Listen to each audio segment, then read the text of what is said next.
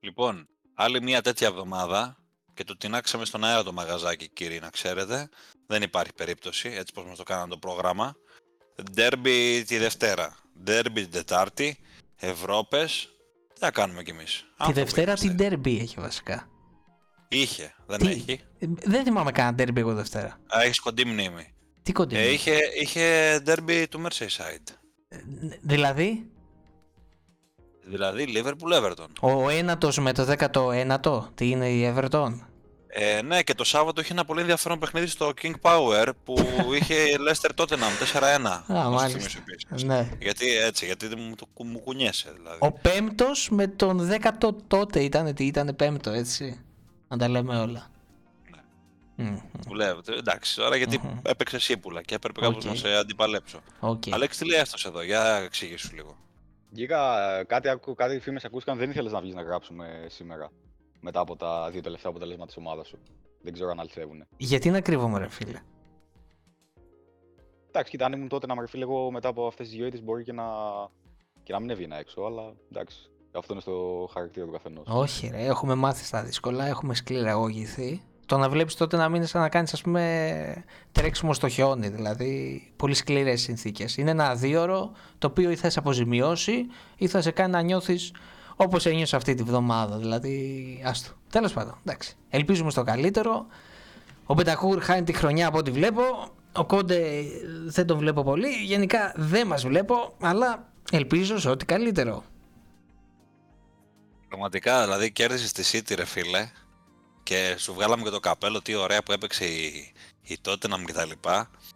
Και μέσα σε μια εβδομάδα έχουν καταρρεύσει πάρα πολλά πράγματα, ξέρω. Έχασε και τον Μπεντακούρ. Προχθές το μεταξύ στη Μίλαν έπαιζε με skip Sar στα χαφλέ, εντάξει. Υπερτίμιος skip, να τα λέμε όλα, φίλε. Υπερτίμιος Oliver Skip. Υπερτίμιος, αλλά τι συγκρίνουμε τώρα. Εδώ λέγαμε ότι ο Μπισουμά καμιά φορά παίζει και υπάρχει κενό. Τώρα τι συζητάμε. Τέλος πάντων. Άστε. Μη μου χαλάτε εδώ πέρα τη σειρά, γιατί άντε τώρα. Τέτοιο πρόγραμμα που μας φτιάξανε, μας κάνανε εδώ πέρα να φτιάχνουμε σκαλέτες ανύπαρκτες, τέλος πάντων, γιατί προφανώς δεν είμαστε και την πατέρα τα οργάνωση εδώ πέρα, για να ξέρουμε και τι λέμε. Και πάντως, η αλήθεια ποια είναι τώρα, ότι ξεκινώντας εδώ αρχικά με τον Αλέξη και μετά που ήρθε και ο Γιώργος και μας έδωσε το τελικό ok, τύπου πείτε ό,τι θέλετε, εντάξει, δεν με ενδιαφέρει, γιατί αλλιώς τότε να μην είμαι. Αυτό που τράβηξε όλο το ενδιαφέρον, λογικά, αυτή τη βδομάδα, ήταν το ντέρμπι της Arsenal με τη City. Σιωπής στο ακροατήριο, διότι είναι λίγο μακριά, δεν είναι αλήθεια. Όχι ρε φίλε, μας ενδιαφέρει, αλλά δεν είναι η πρώτη χρονιά στα 2,5-3 πόσα χρόνια κάνουμε εκπομπή που βλέπουμε ένα ντέρμπι πρωτιάς κάποια στιγμή μέσα στη σεζόν, χωρίς να ενδιαφέρει έστω μία από τις ομάδες των παρόντων. Δηλαδή κάποτε τότε, κάποτε Liverpool, η Manchester United κάποτε, τώρα καμία από τις τρεις.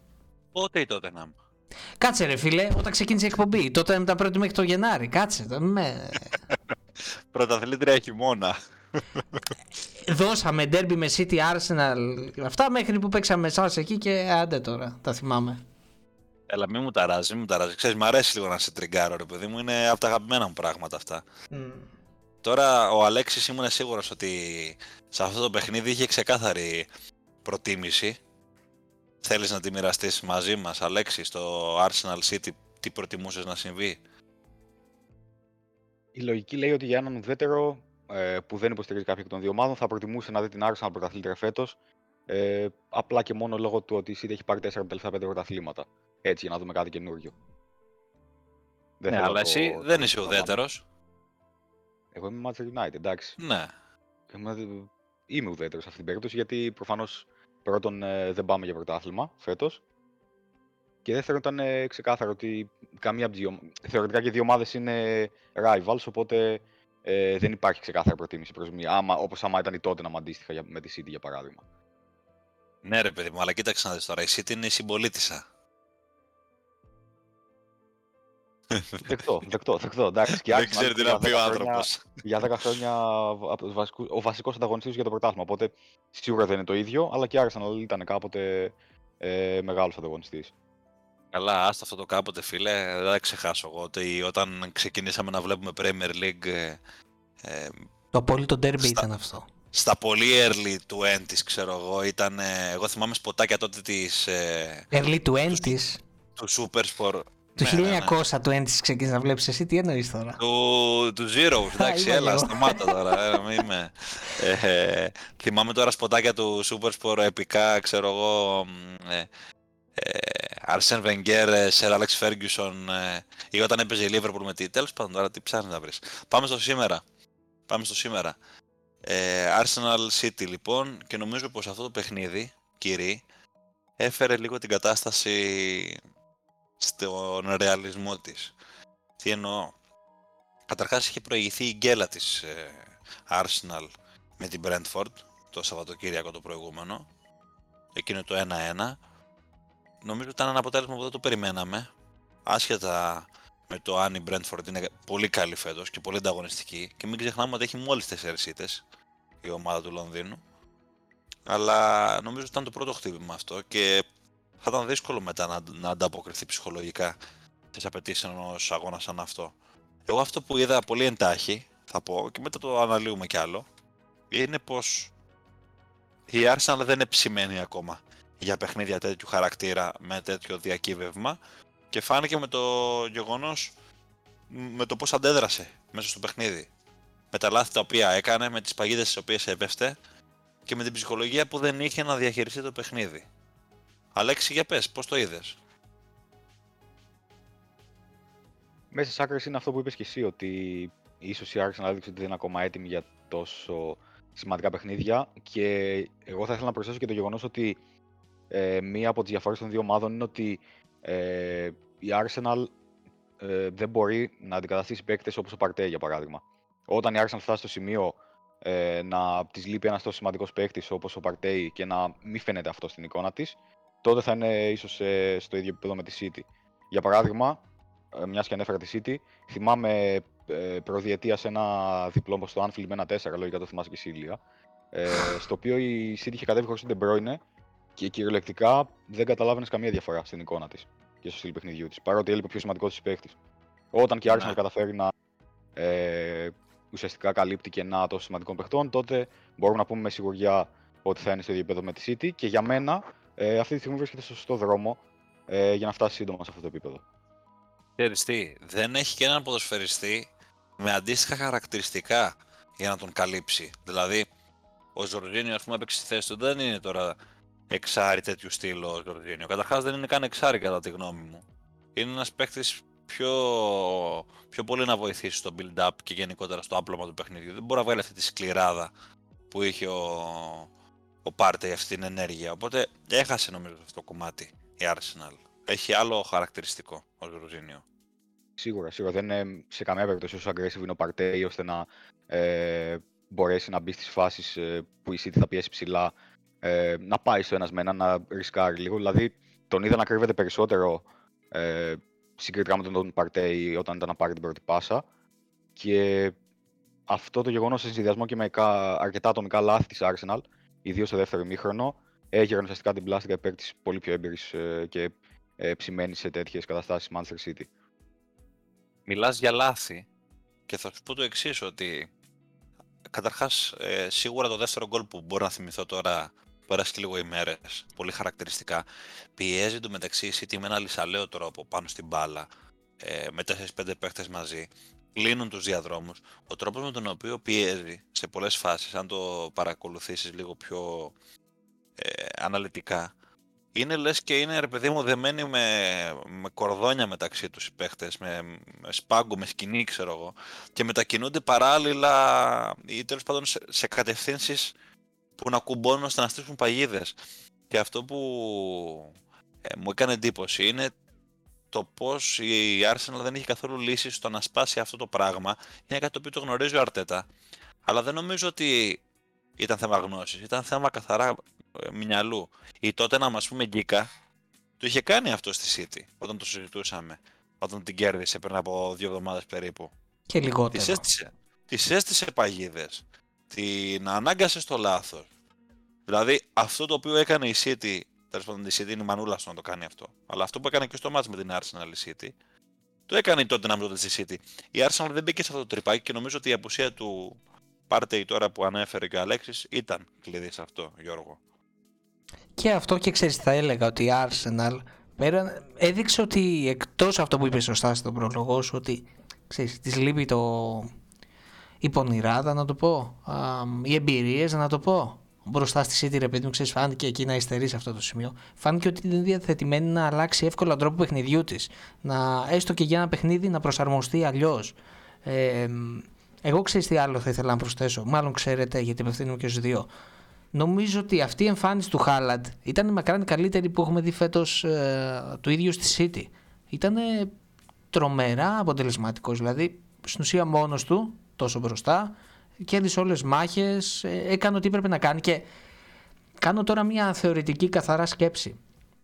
Τι θα έκανε η φετινή City σε αυτό το πολύ κομβικό παιχνίδι για το μέλλον της στο πρωτάθλημα, χωρίς το Χάλαντ σε αυτό το παιχνίδι. Σε καμία περίπτωση δεν πάω να φανταστώ ότι θα ήταν ίδιο παιχνίδι. Άνοιξε πολλές τρύπες ή μάλλον ξεκλείδωσε χώρους αν θέλετε το Χάλαντ πέραν του τρίτου τέρματος που είναι καταπληκτικό έτσι. Δηλαδή θέλω να σταθώ λίγο εκεί στην παρουσία του. Από εκεί και πέρα, εντάξει, δεν θέλω να βιαστούμε να βγάλουμε συμπεράσματα γιατί έχουμε πολύ δρόμο μπροστά μας. Αλλά νομίζω ότι ήταν ένα πολύ πολύ δυνατό καμπανάκι αυτό για τον Αρτέτα, ότι η City είναι εδώ πλέον, έστω και με ένα αγώνα περισσότερο. Αλλά ξέρεις, σε κέρδισε στο ένας με ένα, σε κέρδισε και καθαρά, να είμαστε ακριβοδίκαιοι. Εγώ στέκομαι, μιας και μίλησες για παίκτες, στέκομαι πάρα πολύ στον Γκρίλις σε αυτό το παιχνίδι. Καταρχάς, ο Γκρίλις είναι ένας ποδοσφαιριστής που έχει ακούσει τα πάνδυνα και δικαιολογημένα, γιατί από την ώρα που έχει έρθει κόστησε και ένα σωρό λεφτά. Δεν έχει δείξει ότι μπορεί να ανταπεξέλθει τέλος πάντων σε αυτές τις προσδοκίες οι οποίες έχουν καλλιεργηθεί. Αλλά νομίζω ότι μετά το Μουντιάλ είναι αρκετά διαφορετικός προς το καλύτερο και έχει κάνει πολύ καλό παιχνίδι. Στον derby αυτό, πέραν του γκολ δηλαδή που πετυχαίνει, αν δεν κάνω πολύ μεγάλο λάθος, έχει πιέσει αυτό στον Ντομιγιά σου τον πρώτο γκολ και κάνει τη λάθος πάσα μπροστά πίσω και έρχεται ο Ντε Μπρόινε και την πετάει στα δίχτυα. Οπότε είναι καταλυτική σημασία η παρουσία του στο παιχνίδι και βλέπουμε ότι το τελευταίο καιρό έχει αφήσει και το Φόντεν πιο έξω, ας πούμε, στις επιλογές του ο Πεπ. Οπότε αυτό κάτι δείχνει, σίγουρα δεν είναι χαζός ο Guardiola, οπότε μπορεί να καταλάβει πότε ένας ποδοσφαιριστής είναι σαν οδική πορεία και μπορεί να του δώσει πράγματα. Πάντως εγώ μένω στο ότι αυτό το παιχνίδι μας έδωσε την εικόνα η οποία ισχύει στο head to head των δύο ομάδων. Οκ, καλή ομάδα η Arsenal, οκ, έχει βελτιωθεί πάρα πολύ, έχει σημειώσει πολύ μεγάλη βελτίωση στην αμυντική της λειτουργία. Κοράρι δημιουργεί καλύτερα. Της λείπει ο Κρυφούς, φαίνεται αυτό πάρα πολύ. Ο Ενκέτια δηλαδή σε αυτό το παιχνίδι όπου χρειάστηκε να είναι κλινικός δεν μπόρεσε. Δηλαδή θυμάμαι χαρακτηριστικά μια πολύ καλή κεφαλιά που κάνει στο πρώτο ημίχρονο. Σηκώνεται καλά, σημαδεύει καλά, η μπάλα φεύγει έξω. Εκεί δεν ξέρω αν θα το έκανε γκολ, απλώς λέω ότι το πόσο ας πούμε πιο χαμηλής ποιότητας παίκτης είναι. Είχε την ποιότητα η City. Είχε τη γνώση η City, είχε και την εμπειρία η City να διαχειριστεί το παιχνίδι. Έβλεπε στην Arsenal αρκετά φοβισμένη σε πολλά κομμάτια του παιχνιδιού. Και επίσης αυτό το καταλαβαίνεις συνήθως, το πώς είναι μια ομάδα, το καταλαβαίνεις από την παρουσία καταλυτικών της παιχτών. Ο Έντεγκαρντ, ας πούμε, είχε κρυφτεί αρκετά στο μάτς από ένα σημείο και μετά. Όταν ένας από τους καλύτερους παίχτες μέσα στη χρονιά βλέπεις ότι χάνεται λίγο, σε συνδυασμό με αυτό που είπαμε για τον Partey, νομίζω ότι την αποδυνάμωσε πάρα πολύ σε έναν χώρο που η City έχει δύναμη, πολύ μεγάλη. Πώς βλέπουμε τη συνέχεια, κύριε Αλέξη? Ήταν αυτό ακριβώς που θέλω να σχολιάσω και πρόλαβες να με ρωτήσεις. Μπορεί να ακούγόμαστε τόση ώρα σαν να λέμε ότι παιδιά ξέρετε το πήρε City το πρωτάθλημα. Φυσικά και δεν ισχύει αυτό γιατί, μπορεί να έχασε το παιχνίδι το συγκεκριμένο Arsenal, αλλά προφανώς και παραμένει πολύ ζεστά στο κυνήγι του τίτλου και πιστεύω θα το κυνηγήσει μέχρι τέλους.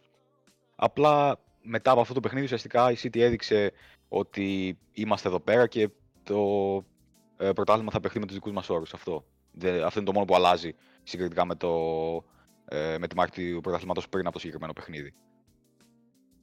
Ναι, εντάξει, ότι έχει πάρα πολύ δρόμο, δεν το συζητάμε καθόλου. Απλώς επισημαίνουμε τις διαφορές ανάμεσα στις δύο ομάδες τις ξέραμε δηλαδή. Απλώς ξέρεις τώρα όσο... Βασικά, μην ξεχνάμε ότι είναι η πρώτη φορά που παίξανε μεταξύ τους φέτος. Δεύτερη. Fake Cup, αλλά ναι. Ναι, για το πρωτάθλημα μιλάω, γιατί είναι άλλο το διακύβευμα στο πρωτάθλημα, έτσι, και άλλο το League Cup σίγουρα. Γκίκα, τι λες?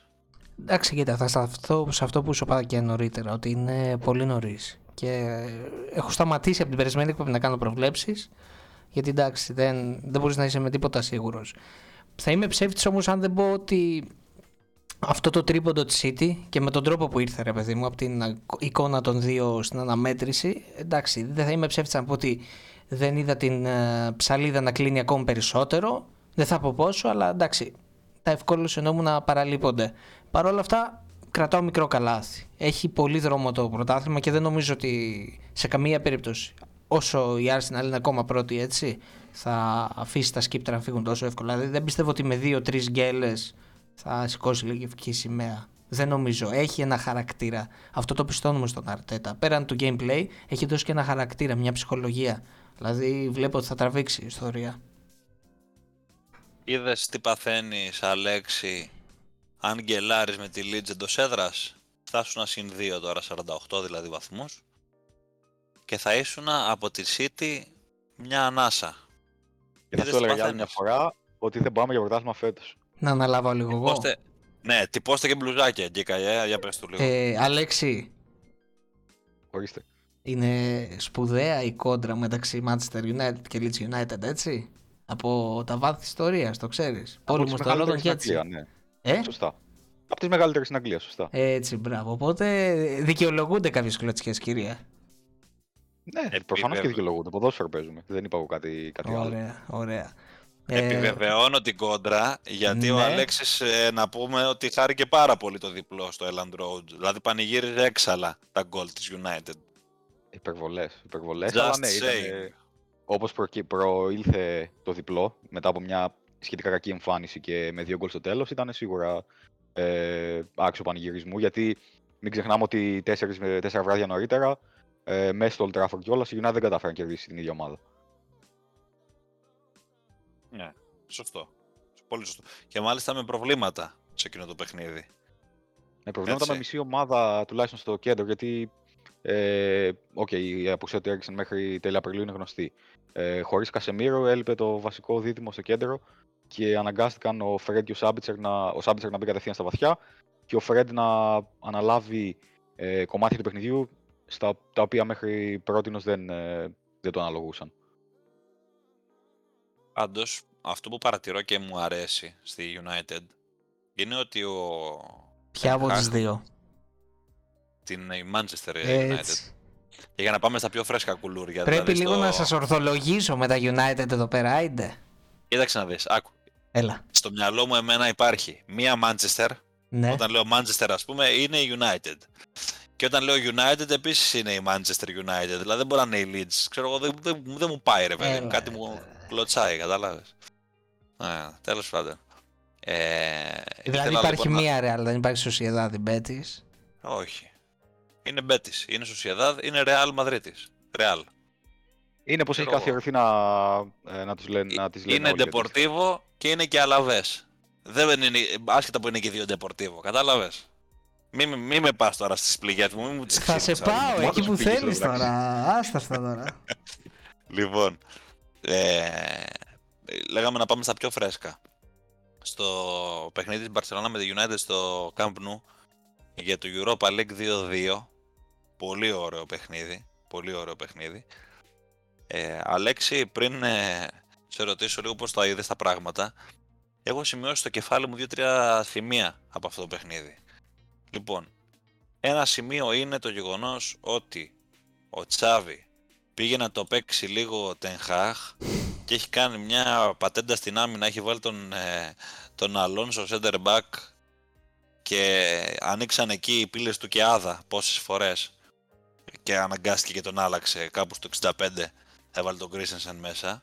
Τραγική νομίζω η έμπνευσή του. Πήγε να το παίξει η Ten Hag, γιατί το συζητάγαμε και off the record με τον Αλέξη και τον Γιώργο κάποια στιγμή τις προηγούμενες μέρες. Έχει κάνει ο Ten Hag μια πατέντα στο παιχνίδι με τη Leeds που την έχω... Γιατί γελάσαι εσύ, κύριε? Σου ξέφυγε κάτι, σε είδα τόσο στο δόλος, τράβηξε χειρόφρενο. Ναι, λοιπόν, έχει τραβήξει μια πατέντα ο Ten Hag στο μάτς με τη Leeds που παρατήρησα εγώ τότε, ενδεχομένως να έχει κάνει και άλλες φορές στο παρελθόν, και έχει βάλει τον Luke Shaw center back, λοιπόν. Τώρα σπάνω κάποια στιγμή στο μάτς με τη Leeds, αλλάζει λίγο την άμυνά του, τον τραβάει αριστερό back ξανά και από το πόδι του ξεκινάει η σέντρα που κάνει τον γκολ ο Rashford, νομίζω ο Αλέξη το έχει κάνει, το 1-0 στη Leeds. 1-0 ο Rashford, ναι. Ο Rashford, μπράβο. Και λέω, κοίτα να δεις, λέω, πόσο χαραμίζεται αυτός ο παίχτης, πόσο μπορεί να δώσει το πλάτο στην ομάδα, γιατί τον βάζει εκεί. Εντάξει, το συζητήσαμε το ρεφάμε μεταξύ μας, είπαμε ότι είναι για την πρώτη πάσα από τη στιγμή που του λείπει ο Μαρτίνες, για να έχει καλή πρώτη πάσα, ωραία. Το κάνει λοιπόν και στο καπνού ο κύριος Ten Hag και πάει και κάνει μια αντίστοιχη πατέντα ο Τσάβη, δεν του βγαίνει καθόλου όμως, πολλά κενά από εκεί. Και γενικότερα μου άρεσε πάρα πολύ επίσης μια άλλη μόντα του Ten Hag με τον Fred. Τον είδα πάρα πολύ τον Fred να κατεβαίνει και να γίνεται δεκάρι σε πολλές στιγμές του αγώνα, ενώ ο Weghorst έβγαινε πολύ μακριά από την περιοχή.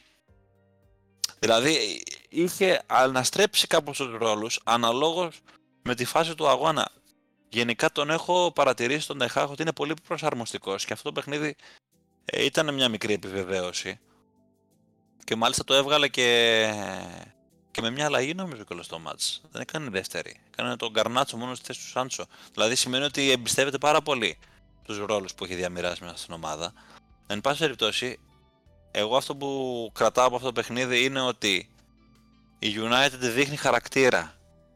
Έπαιξε τώρα μέσα στην Μπαρσελόνα, η οποία είναι σε πάρα πολύ καλή κατάσταση. Πάει τρένο καρφί για το πρωτάθλημα φέτος στην Ισπανία. Και πήρε ένα 2-2 το οποίο νομίζω ότι το πήρε.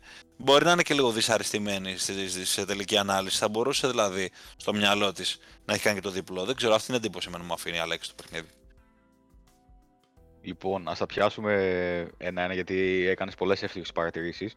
Αρχικά θα ήθελα να σχολιάσω αυτό που ανέφερε σωστά, ότι ο Ten Hag εμπιστεύεται τους ρόλους που έχει δώσει στους παίκτες. Ή μάλλον αυτό είπες ότι δείχνει το γεγονός ότι έκανε μόνο μία αλλαγή. Θα συμφωνήσω, αλλά θα προσθέσω ότι εκτός από αυτό δείχνει και ότι δεν υπάρχει βάθος στον πάγκο, το οποίο το έχουμε ξαναπεί πολλές φορές και θα έρθει και στη συνέχεια της σεζόν να μας δημιουργήσει προβλήματα, θεωρώ. Από εκεί και πέρα, οι παρατηρήσεις που έκανες σχετικά με τον Αλόνσο, τον Fred και τον Weghorst ίσως να συνδέονται και μεταξύ τους. Γιατί το λέω αυτό, γιατί ακριβώς επειδή στα στόπερ ο Τσάβη είχε έναν ποδοσφαιριστή ο οποίος ακόμα και αριστερό μπάγκο όταν έπαιζε, δεν φημιζόταν ποτέ για τις αμυντικές του ικανότητες. Πολύ σωστό. Θεωρώ ότι ίσως γι' αυτό το λόγο επέλεξε να ξεκινήσει το Rashford στην κορυφή για να εκμεταλλευτεί την ταχύτητα και φυσικά την τρομερή κατάσταση στην οποία βρίσκεται ο Rashford για να χτυπήσει εκεί. Θεώρησε δηλαδή ότι αυτό ήταν το αδύναμο σημείο της Μπαρσελόνα. Μα ο Αλόνσο, συγγνώμη που σε διακόπτω, την καριέρα του την έχει κάνει σαν fullback σε τριάδα. Ακριβώς. Και όπως δηλαδή, έπαιξε με τριάδα, πισάρι, θυμάσαι τα αποτελέσματα. Έχει εκτεθεί ανεπανόρθωτα, έτσι, πόσο μάλλον σε center back τώρα. Δηλαδή πραγματικά νομίζω πολύ ατυχής έμπνευση. Ακριβώς, βέβαια, αν και δεν παρακολουθώ ιδιαίτερα ισπανικό πρωτάθλημα, από ό,τι έχω παρατηρήσει το έχει ξανακάνει αυτό. Δηλαδή τουλάχιστον σε παιχνίδια χαμηλού ανταγωνισμού στην Ισπανία έχει ξαναπαίξει στόπερ ο Αλόνσο. Ίσως του βγήκε εκεί γιατί έχουν 7 γκολ παθητικό σε 20 παιχνίδια, αν δεν κάνω λάθος, στην Ισπανία ή η Μπαρσελόνα. Τέλος πάντων, ναι, άλλης δυναμικής πρωτάθλημα συγκριτικά με την Premier League, αλλά σίγουρα όπως αποδείχθηκε εκ των υστέρων δεν ήταν και η καλύτερη έμπνευση που είχε για το συγκεκριμένο παιχνίδι. Έκπληξη για μένα τεράστια, ακόμα μεγαλύτερη από το Αλόνσο, ήταν η χρησιμοποίηση του Weghorst ως box-to-box. Να το πω, 8-10, να το πω, δεν ξέρω. Αλλά τον είδαμε ακόμα και να γυρνάει στην περιοχή σαν άλλος Wayne Rooney, στην περιοχή της United εννοώ, και να καθαρίζει αρκετές φάσεις από αρκετές σέντρες παράλληλες παλιές στην Μπαρσελόνα. Ένας λόγος που θεωρώ ότι συνέβη αυτό, πέραν από το ότι ήθελε να χρησιμοποιήσει το Rashford στην κορυφή, είναι για να δώσει μεγαλύτερη ελευθερία στον Fred, ο οποίος Fred, όλοι ξέρουμε ότι τεχνικά είναι περιορισμένων δυνατοτήτων και δεν είναι τέλος πάντων για το επίπεδο μιας ομάδας όπως η Manchester United. Ωστόσο, ό,τι του λείπει σε τεχνική, νομίζω το υπερκαλύπτει κιόλας με τα τρεξίματά του, την ενέργεια που βγάζει, το πάθος που βγάζει, και αυτό το είδαμε και χθες σε πάρα πολλές φάσεις. Τώρα στη Revanse κάτι άκουσα, δεν θα έχει ούτε Πέδρη ούτε Γκάβι ο Τσάβι, έτσι. Ναι, ο Γκάβι Σωστά, ο Γκάβι συμπλήρωσε κάρτες. Ο Πέδρε θα λείψει από χώρες τραυματίας στο πρώτο μήχρονο και θα λείψει για ένα μήνα από ό,τι διάβασα. Και ήταν ήδη τραυματίας και ο Μπούσκετς. Οπότε μπράβο, και ο δεν ξέρω αν θα προλάβει. Ναι. Είναι πολύ πιθανό να κατέβει η Μπαρσελόνα χωρίς τη βασική της τριάδα στο κέντρο και να χρειαστεί να τραβήξει όλο το κουπί ο Φρένκι ντε Γιονγκ με τον Κεσχέη στο δίπλα του. Δεν ξέρω τι πειραματισμούς μπορεί να κάνει και ο Τσάβη. Αλλά σε συνδυασμό με την επιστροφή του Λισάνδρο Μαρτίνες, του Ζάμπιτσερ και ίσως και του Άντονι, ίσως να γέρνει η πλάστιγκα υπέρ της United στον επαναληπτικό, δεδομένης και της εικόνας του πρώτου παιχνιδιού. Πιο πολύ την πονάει νομίζω ο Λισάνδρο την United αυτή τη στιγμή. Αν γυρίσει θα πάρει πολλά πράγματα, αλλά και ο Ζάμπιτσερ σίγουρα, γιατί θα σκάσουν τα πράγματα εκεί. Ο Φρέντ είναι ανεβασμένος, αλλά ο Ζάμπιτσερ έχει ποιότητα. Το είδαμε και στο μάτς με τη Leeds τις προάλλες. Εγώ θα διακινδυνεύσω μια πρόβλεψη πριν μας πει και ο Γιώργος την άποψή του, ότι η United θα περάσει για τον εξής απλό λόγο. Μου δείχνει καλύτερη τη δεδομένη στιγμή, μου δείχνει καλά, πολύ ανεβασμένη και νομίζω ότι το θέλει περισσότερο από την Barcelona. Η Barcelona έχει στρέψει λίγο την προσοχή τους στο πώς θα κατακτήσει το πρωτάθλημα φέτος, νομίζω περισσότερο. Γιώργο. Και αν υπολογίσεις το μαξιλαράκι των 8 πόντων, συν το ντεφορμάρισμα της Real, συν ότι κακά τα ψέματα τώρα, εντάξει, το Europa θα το ήθελε περισσότερο αν είχε πρόβλημα το πρωτάθλημα για την έξοδο του Champions League. Νομίζω ότι ειδικά στην Ισπανία, έτσι, που κακός ή καλός τα λεφτά που παίρνει ο πρωταθλητής είναι συγκεκριμένα και γενικά δεν έχει το σύστημα της Αγγλίας στην Ισπανία. Δηλαδή, όποιος βγει πρωταθλητής, είτε είναι η Real είτε η Barcelona, εκεί πάνε όλα τα λεφτά. Δεν υπάρχει, ρε παιδί μου, τρίτος, τέταρτος, πέμπτος, καμία σχέση, έτσι. Οπότε ναι, δεν έχει πολύ πολύ σοβαρό κίνητρο, συγγνώμη, ούτε κίτρινο το κόκκινο το μπλε, αλλά απ' την άλλη είναι, ρε παιδιά, και θέμα γοήτρων, δηλαδή δεν μπορεί να σηκώσει λευκή σημαία, δηλαδή προπονητής είναι ο Τσάβη, ένας άνθρωπος με τεράστιο εγωισμό, έχει παίκτες κλάσης η Μπαρτσελώνα και δεν είναι η Μπαρτσελώνα που μάθαμε την περασμένη δεκαετία, αλλά δεν πάει να είναι η Μπαρτσελώνα, δηλαδή δεν νομίζω ότι αν δει τα πράγματα σκουραίνουν θα τα αφήσει και όσο πάει πήγε. Τώρα από εκεί και πέρα για την περασμένη αναμέτρηση. Καταρχάς έλεγα ότι τα μήχρονα ήταν μοιρασμένα στα μάτια μου. Δηλαδή στο πρώτο πολύ καλύτερη και πολύ πιο ουσιαστική βάση ευκαιριών η Manchester United. Δηλαδή θα μπορούσε να έχει προηγηθεί και με ένα 0-2 θα πω εγώ. Μπορεί να ακούγεται βαρύ. Στο δεύτερο μήχρονο πιο ανεβασμένη την Μπαρσελόνα και αυτός ο τραγέλαφος αμυντικά που ακολούθησε κατέρωθεν στο τελευταίο 25 λεπτό. Δηλαδή νομίζω ότι πρέπει να τις είχε κυριεύσει και τις δύο το άγχος. Κάτι τσαφ, κάτι απίθανα πράγματα που πραγματικά μπορούσε να ανέβει το σκορ σε 3-3. Μπορούσε να ξεφύγει πάρα πολύ. Νομίζω ότι εν κατακλείδη η Manchester United μπορεί να είναι ικανοποιημένη με το 2-2. Έτσι, αν τα βάλει λίγο κάτω. Και εντάξει, εγώ δεν θέλω να κάνω πρόβλεψη, γιατί για μένα είναι πολύ ανοιχτά τα πράγματα. Θα ποντάρω όμως ότι έχει τεράστιες ελλείψεις ενόψει ρεβάνς στο κομβικότατο κέντρο της η Μπαρσελόνα. Κομβικότατο όμως, έχει πολύ παραγωγικό και καλό κέντρο. Θα ποντάρω επίσης και στην πολύ μεγάλη παρουσία του Μάρκους Ράσπορτ. Πραγματικά αυτά που κάνει φέτος είναι απίθανα πράγματα και πιστέψτε με, δηλαδή ποντάρω πολλά στο Ράσπορτ. Αυτό που είδα, ας πούμε, ότι γίναγε τόσο πίσω να πάρει την μπάλα να φύγει, και δεν είναι ψέμα, παιδιά. Η Μπαρσελόνα έχει φοβερή άμυνα φέτος. Έχει δεχθεί ελάχιστα τέρματα και στην Ευρώπη και στην Ισπανία. Δηλαδή, μπορεί να παίζει στο Europa, αλλά δεν πάβουν να είναι και αυτοί, ξέρω εγώ, 6 αγώνες, 7 πόσο έχει δώσει μέχρι σήμερα. Δηλαδή, πρέπει να υπολογίσουμε όλα. Πρέπει να πιστώσουμε κάποια πράγματα στην United. Απ' την άλλη, η Μπαρσελόνα πάντα είναι η Μπαρσελόνα, ειδικά τώρα που δείχνει ότι είναι σε ένα σχετικά καλό φεγγάρι, οπότε μην την ξεγράφουν σε καμία περίπτωση. Εντάξει, είπα δεν θα κάνω πρόβλεψη, το αφήνω λίγο έτσι μετέωρο, το αφήνω και πάνω σας. Για να δούμε, εντάξει, εγώ το διακινδύνευσα, θα δούμε αν θα πέσω μέσα, έχουμε μπροστά μας λίγο καιρό, να το επιβεβαιώσουμε. Τώρα από τους υπόλοιπους Ευρωπαίους, είχαμε Champions League επίσης και είχαμε μόνο Chelsea και Tottenham που αγωνίστηκαν τις προηγούμενες ημέρες. Ναι. Και ξεκινώντας από την αγαπημένη μας Tottenham, ο Γιώργος, εντάξει, τώρα δεν ξέρω πού να κάνει. Και τώρα περνάμε στη Chelsea. Αγαπημένη μου Γιώργο. Έλα.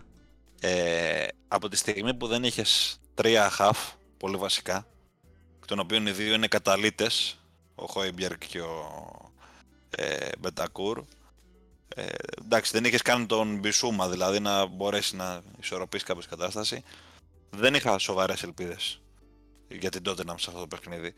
Παρά τα αυτά, επειδή οι απουσίες ήταν πολύ σημαντικές, για όποιον έχει δει την ομάδα φέτος ειδικά και καταλαβαίνει, μπορώ να πω ότι και ευχαριστημένοι μπορεί να είναι που τελικά έδειξε αυτή την εικόνα. Δεν μιλάω για το αποτέλεσμα, για την εικόνα. Δηλαδή η εικόνα δεν είναι κακή της Tottenham. Θα μου πεις, έπαιζε με μια Μίλαν η οποία είναι σε ένα ντεφορμάσμα φοβερό και τρομερό, άσχετα που κέρδισε την Τωρίνο νομίζω πριν το παιχνίδι αυτό το ευρωπαϊκό.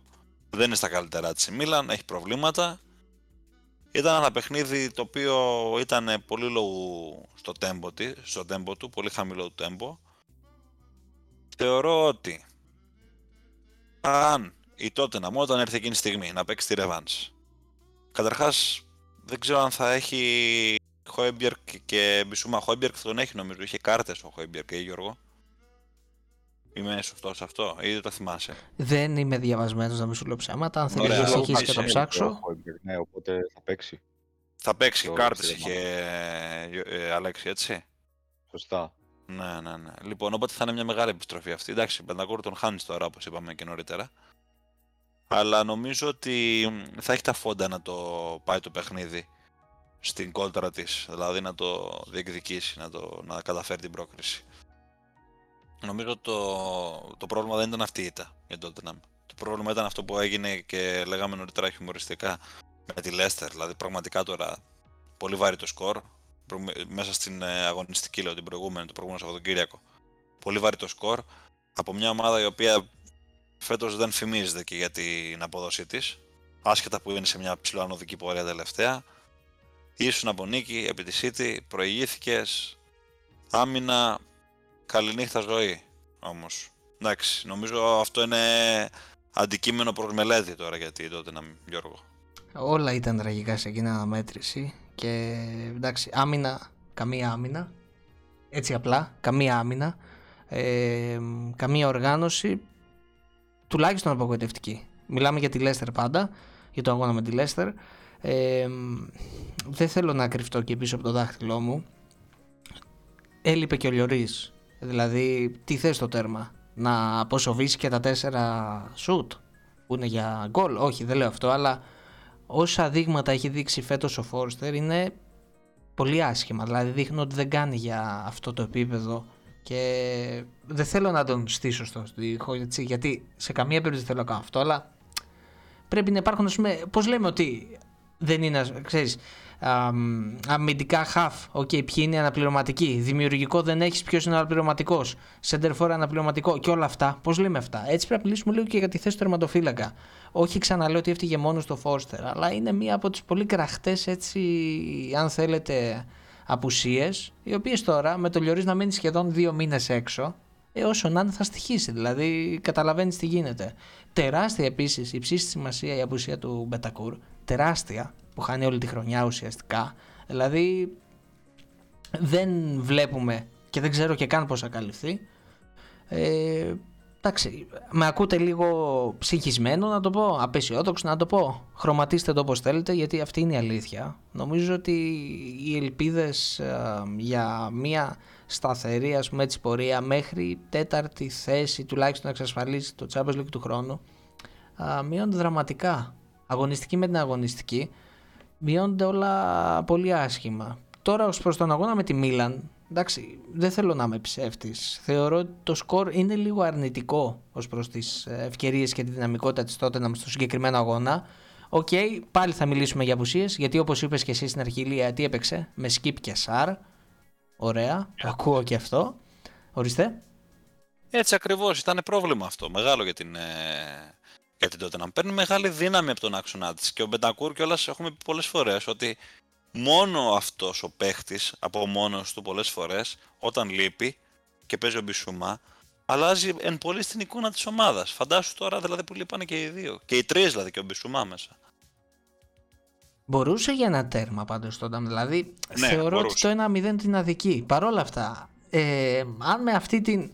σε καμία περίπτωση φοβερή ομάδα Παύλα Μίλαν, έτσι, γιατί αυτή η Μίλαν δεν είναι καμία σχέση με τη Μίλαν που γνωρίζουμε, έτσι.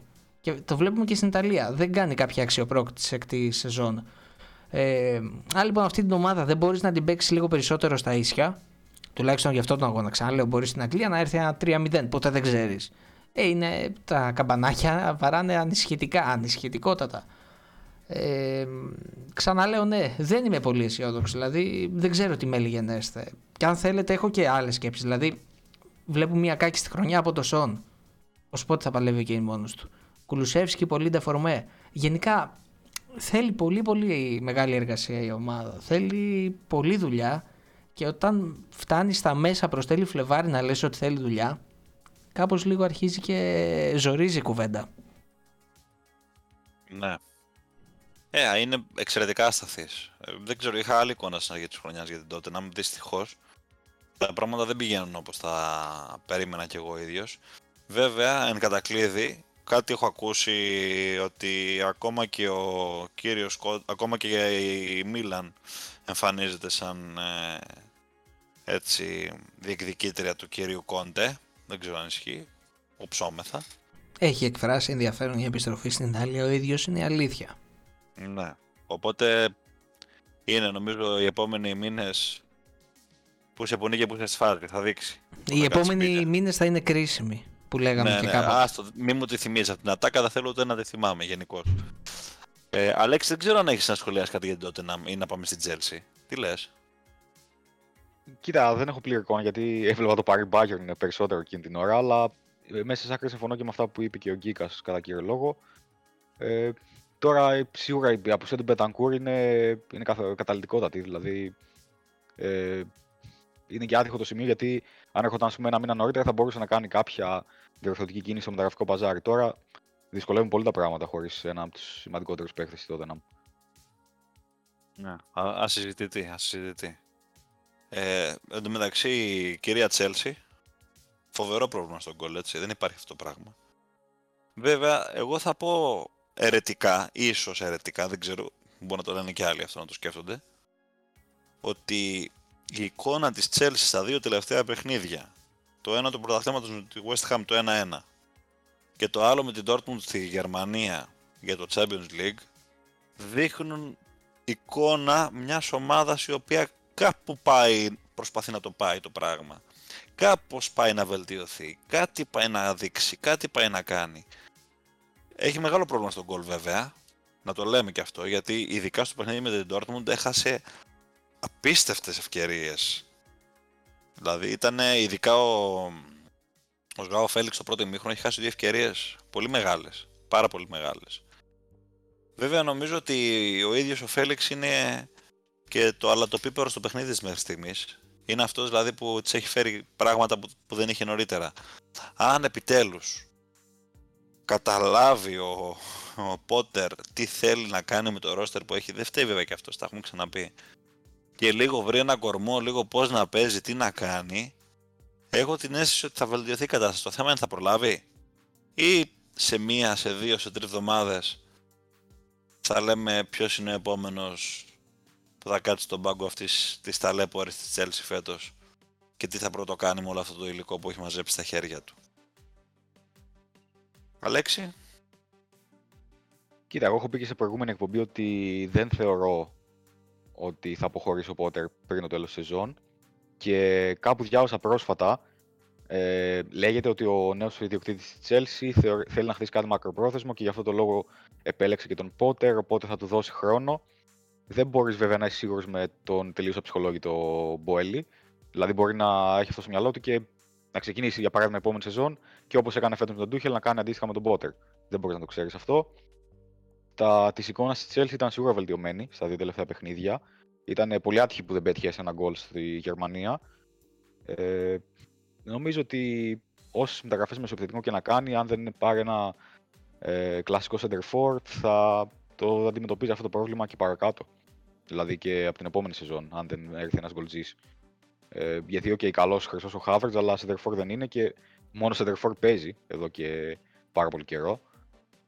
Και όσο ποιοτικός και αν είναι ο Φέλιξ, όσο πιο απρόβλεπτη για να κάνει την ομάδα με τη φρεσκάδα του και την ποιότητά του, δεν έχει το καλύτερο τελείωμα από ό,τι έχουμε δει τουλάχιστον στα μικρά δείγματα μέχρι στιγμής. Δηλαδή έχει κάνει αρκετές τελικές και ακόμα δεν έχει βρει γκολ. Ψέματα. Έβαλε γκολ με τη West Ham, αλλά στα παιχνίδια που θυμάμαι εγώ με τη Fulham που ήταν το πρώτο παιχνίδι, αλλά και με την Dortmund τώρα, έκανε αρκετές τελικές και δεν βρήκε δίχτυα. Οπότε, αν βελτιωθεί συνολικά η εικόνα της Chelsea, αν συνεχίσει να βελτιώνεται και δημιουργεί ευκαιρίες, κάποια στιγμή τα γκολ θα έρθουν. Απλά δεν είμαι εντελώς σίγουρος ότι αυτό θα είναι ο κανόνας και όχι κάποια ξεσπάσματα. Εν τω μεταξύ, για να ξέρουμε λίγο και τι λέμε.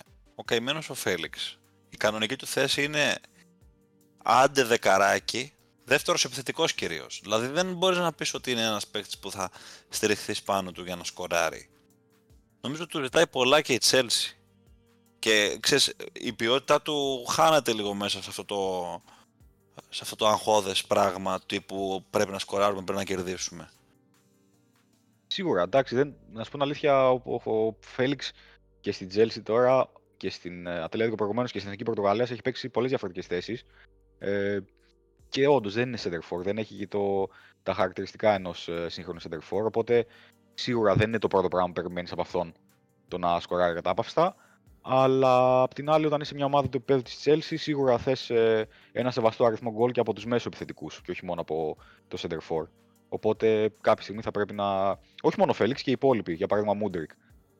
Έχει το ενθαρρυντικό ξεκίνημα με τη Liverpool που έπαιξε αλλαγή 30 λεπτά και από εκεί και πέρα είναι πιο μέτρες εμφανίσεις του. Οπότε θεωρώ ότι σιγά σιγά θα πρέπει να αρχίσουν να ανεβαίνουν οι μεσοεπιθετικοί της Chelsea ώστε να δούμε και τη βελτίωση στην εικόνα και τις ευκαιρίες που δημιουργούνται να μετατρέπονται σε κάτι πιο ουσιώδες γκολ στην προκειμένη περίπτωση.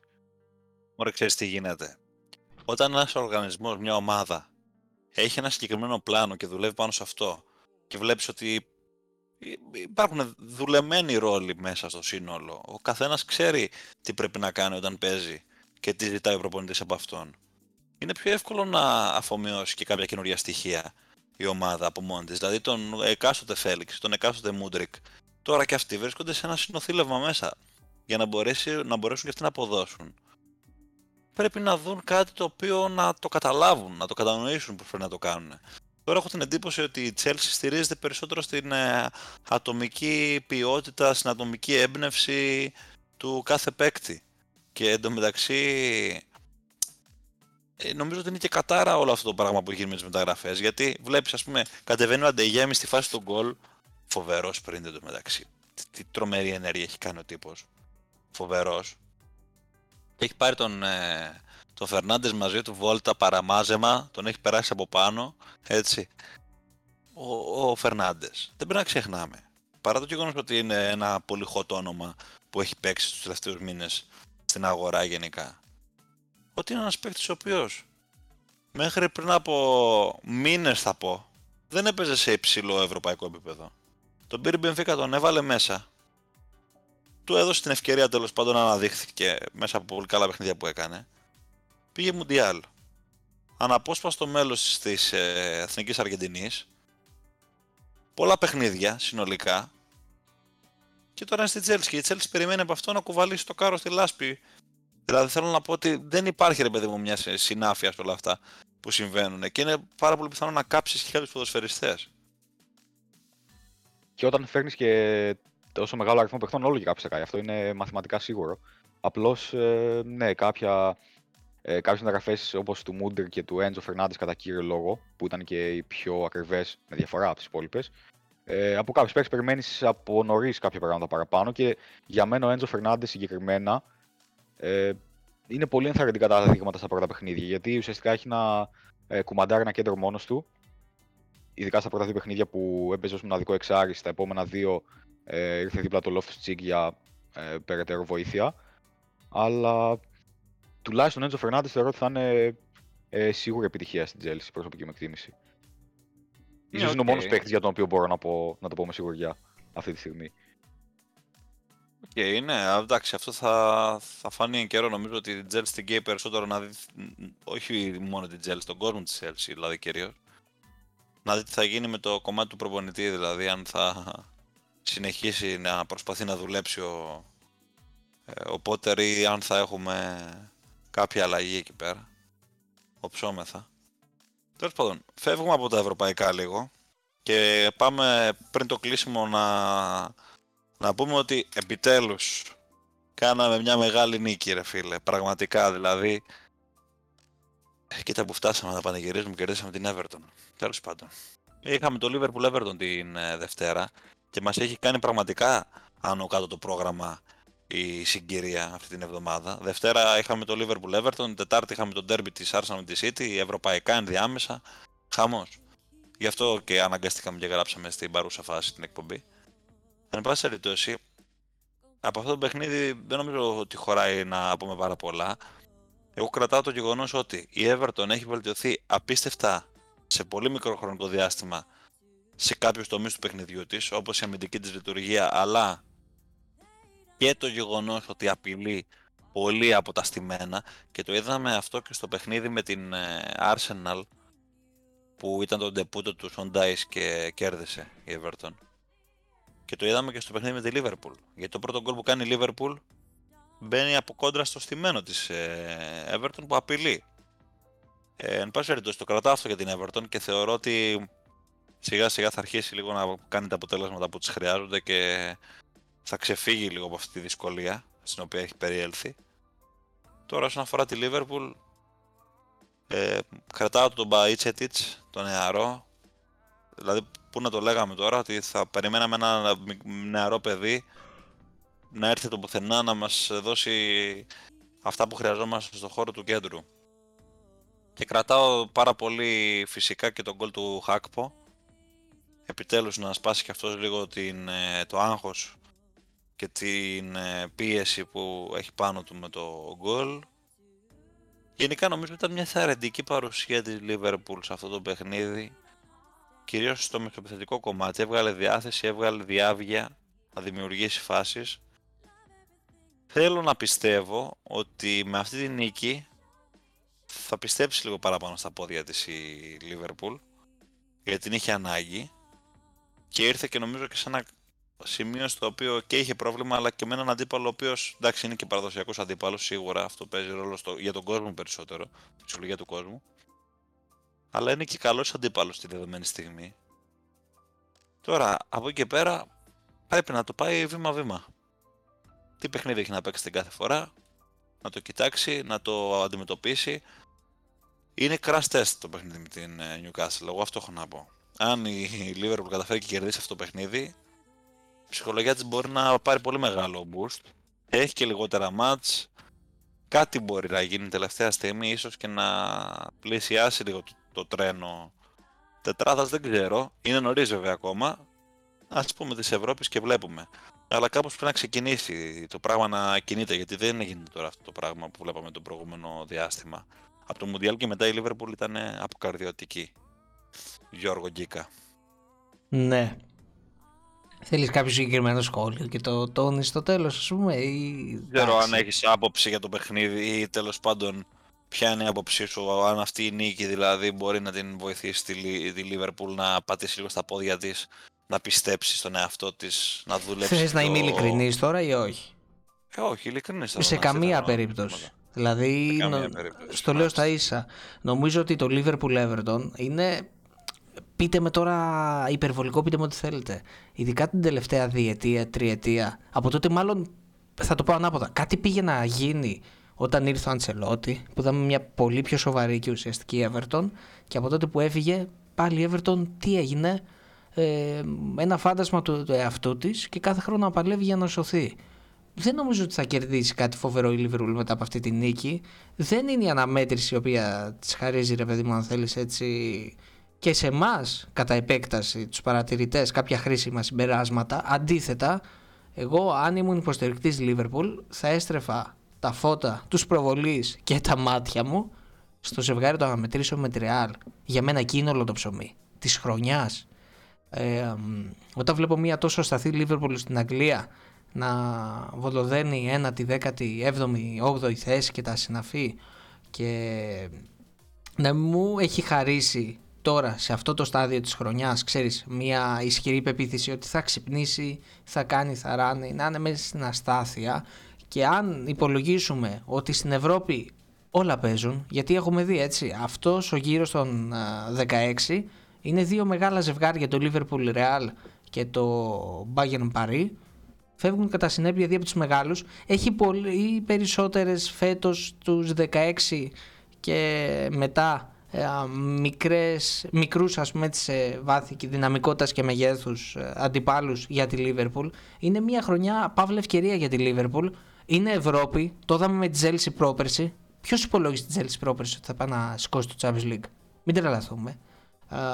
Εκεί πρέπει λοιπόν να στρέψει όλα τα φώτα η Λίβερπουλ, να χτυπήσει. Είναι και η Ρεάλ που έχει μια πάρα πολύ κακή παράδοση από το 2015 και μετά. Δηλαδή για μένα το ξαναλέω, εκεί πρέπει να είναι ο στόχος. Δεν έχει κάτι στην Πρέμιερ. Δεν με πείθησε καμία περίπτωση ότι μπορεί να πάει για κάτι παραπάνω. Ξαναλέω, για μένα το καλύτερο που έχει να κάνει εκεί, να κοιτάξει να αποκλείσει τη Ρεάλ. Και η Ρεάλ είναι πεσμένη, δηλαδή να τα δούμε όλα ρε παιδιά, λίγο πιο σφαιρικά. Okay, όχι ότι η Λίβερπουλ είναι το τρομερό φαβορί φέτος, αλλά και η Ρεάλ είναι πεσμένη, δηλαδή και αυτή είναι ντεφορμέ. Είναι η Ρεάλ, το δέχομαι. Αλλά κάποτε πρέπει να σπάσει και το ρόδι. Δεν γίνεται δηλαδή όποτε βλέπει τη Ρεάλ να υπάρχει στο μυαλό, okay, μας απέκλεισε, μας κέρδισε και τα συναφή. Και για να γυρίσω το αρχικό σου ερώτημα και να επαναλάβω την απάντησή μου, όχι, δεν νομίζω ότι αυτή η νίκη απέναντι στην Everton ήταν ικανή ούτε να της αναπτερώσει το ηθικό, ούτε να της πει ότι και σε εμάς, ότι και η Liverpool είναι εδώ. Έχει ακόμα πολύ νερό να κυλήσει το αυλάκι. Έρχεται αγώνας με την Newcastle, την τέταρτη Newcastle, έτσι, που έχει να κάνει ήττα δεν ξέρω κι εγώ πόσο καιρό. Δηλαδή, όλα είναι πολύ ενεργά φέτος. Δεν έχει γίνει κάτι. Καλά, προφανώς δεν είπε κανένας ότι έγινε κάτι με την νίκη. Απλώς ξέρεις, όταν δέχεσαι τη σφαλιάρες τη μία πίσω από την άλλη, κάπου κλονίζεται και η εμπιστοσύνη του συνόλου σε όλο αυτό που πάει να κάνει. Οπότε εγώ εκεί εστιάζω, ρε παιδί μου, λίγο στο πώς η εικόνα ήταν θετική και στο πώς παίρνεις μια καλή νίκη επιτέλους μετά από καιρό. Δηλαδή η Λίβερπουλ δεν είχε κερδίσει το πρωτάθλημα στο νέο χρόνο και είμαστε στα μέσα του Φλεβάρι. Δεν είναι λίγο γι' αυτό. Να πω κάτι πάνω σε αυτό που έλεγα νωρίτερα. Ναι. Τελευταία ήταν της Newcastle στο πρωτάθλημα. Ξέρετε πότε ήταν? Μπράβο. Μπράβο. Και η μοναδική της. Στο πρωτάθλημα, ναι. Ναι, και η μοναδική της. Με εκείνο τον γκολ του Καρβάλιο στις καθυστερήσεις. Βαριές καθυστερήσεις. Πολύ μεγάλη συζήτηση, το θυμάμαι, ναι. Ναι, ας μην την κάνουμε αυτή τη στιγμή. Λοιπόν. Και η Τσέλσι παίζει με τη Southampton, έτσι, μιλώντας για αναμετρήσεις που ξένε. Εντάξει, εκεί δεν νομίζω ότι καίγεται η Chelsea. Δεν βλέπεις κάτι από τη Southampton, δηλαδή ότι. Όχι, τίποτα δεν βλέπω από τη Southampton. Βλέπω το απέραντο 0 βλέπω από τη Southampton. Πραγματικά είναι η εικόνα της θλιβερή και αφού κατάφερε να χάσει και από τη Wolves με 10 παίχτες, δεν νομίζω ότι έχει να περιμένει πολλά. Πρέπει να έρθουν όλα τούμπα για να καταφέρει να αλλάξει η εικόνα της. Δεν αποκλείω κάτι, απλώς λέω στην παρούσα φάση τώρα, για αυτή τη στιγμή που μιλάμε. Δηλαδή πιστεύω κιόλας ότι θα έχει και ένα μικρό ξέσπασμα η Chelsea.